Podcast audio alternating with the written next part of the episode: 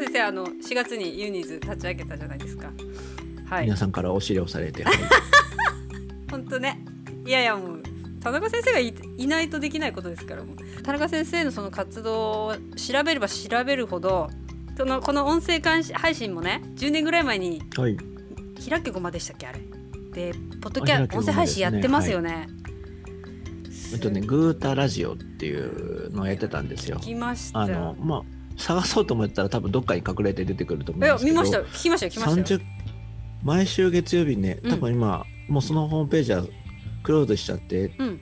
たまたまリンクで出てくるかもしれまあーあれどうせんけど、やって録音した患者さんなんですけど、あの当時。たまたまね、うんうん。土日どうしてんのって呼吸器をつけてる患者さうんん。2人と同級生の子たちが、大体土日はあのーまあ、病院の隅っこでうんうん。いつも雑談をしてるって言ってたので、うん。えーその雑談じゃあそのままラジオにしたらいいんじゃないの、え呼吸器つけてる人って滑舌が悪いとか大体イメージが気管切開だったりするので、まあそれでも内容的にはね、ん。まあまあ面白かったりもするからいいんじゃないの？っつって。でいつも撮るのはこんな感じですよ。あのほとんど編集しないで、大体10分ぐらいで抑えてねっつって。じゃあ今日のテねーマ、台本も何もなくて。うんうんいやもうすごいと思って。カメラだけライ録音するよっつってピッと置いて。いやもう編集だけ手伝うってすごいじゃないですか。このいやもう先進的すぎると思って。ありとあらゆるものをもう全てやり尽くしてんだと思ってそれ見て。そんなことはないですよ、はい、いやすごいなと思ってますけどね。これからあれですよね。また今ね昨日からまた札幌も動ける北海道もねコロナで動けるか動けないかってなってきちゃってますけど、なんかね私たちはコツコツやっていけることをやれればいいのかなっていう。私はホームじゃないじゃないですか。その関わってる人たちが全部。ユニーズ的には。ホームじゃないっていうかあのゲームのことにすごく詳しいわけじゃなくってあの e スポーツにやってるプレイヤーの人たちのことをすごく分かってるかって言ったらまだ全然分かんないしうんなんだろう。コーディネートっていうかどことつないだらいいかなっていうひらめきはありますけどあのまあ勢いと笑いでごまかしながら言ってますけどね。笑って鼻で笑ってるじゃない。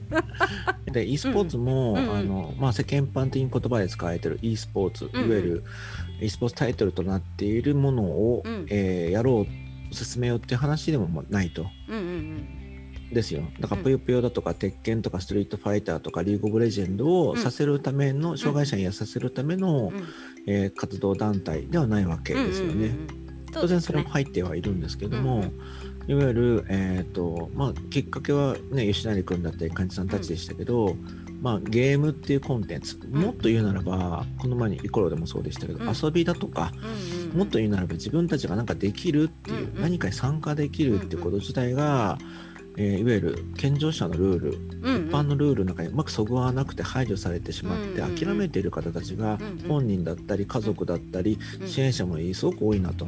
うんうんうん。でしたよね、イコロも言ったり、ユニーズもそあユニノーマンもそうでしたけど、うんうんでそういうふうなのあ違うんだっていう、うん。えっ、とああできるかもしれないんだ。じゃあこれはどうかなっうんていう部分の、えーきっかけをまず作りたい。だからスタートラインに立つっていうのはそういう意味うん。も全部ひっくるめてなんですよ、そうですね。なのであ遊びからかもしれないし、視線入力かもしれないし、うんぷよぷよかもしれないし、うんうん。まあどういう形でもいいしそれは確かにそのデバイスのフィッティングって言えば、確かにああった方が一番いいんですけど今日もね、うん。お昼にテクノツルの島田さんとやり取りして、低迷のタイプ1型の、えー方にちょっとサポートしてたんえですけど、えオンラインでお母さんにね iPad をね、うん。動かしてもらいながら「お母さんもっと下下下下下」って「あそこポイントタッチスイッチがあってそこの線がどこに繋がってるかちょっと見させてください」っつって「ああなんとかさんそこの指をポイントタッチで動かしてるけどもこっち側できるかな」っつって「あそこに行ったら2スイッチ使えそうだね」とかね。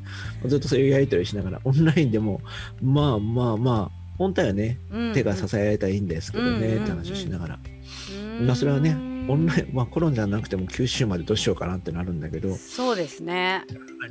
病院に例えばかかってても、そういうチャンスがない、うえー例えばなかなか病院にかかっそもそもかかってなくて、うんえー出会いかな、縁がなくて縁があれば別に構わなくて、それはまたそこの次のステップに積んでほしいと思うしそのら僕らができることっていうのはね、うん。うん日本を救うなんて当然できないので、うんうん。たまたま出会った縁のつながりがあった方々が、まあ、そういう機会につながっていってほしいな。うん。ただ一方で、うんうん。普及って表現をしてますけど、じゃあずっとその点でいいのかって、うんうん。もう少し、えー、と多くの人がそういう機会を得るためにはどういう方策が必要かって言ったら、大きなところでやっぱり伝えてもらううん。認知面を高めるためにはうん。その企業の方がそういう認知してもらうだとかっていうんうんうんうんこのユーザーに対してと、まあ団体そのもっともっとグループに対して、まあ、もしくはそもそもメーカーに対して、もしくはその支援者にとっては遊びっていうことに対してかもしれないけど、うんだからその誰に何を言っていくかによって関わっていくので、それはオンラインでいいことと、両方の方がいいことと多分いっぱいあると思うんですよね。うん。でなぜこういう関わってるかと結果的には、まあ、ヤクモじゃないですけど北海道医療センターの今のみんなのうんうん。に戻ってくる話だし、うんうん。そうですね。思いながらね関わっています。うんうん。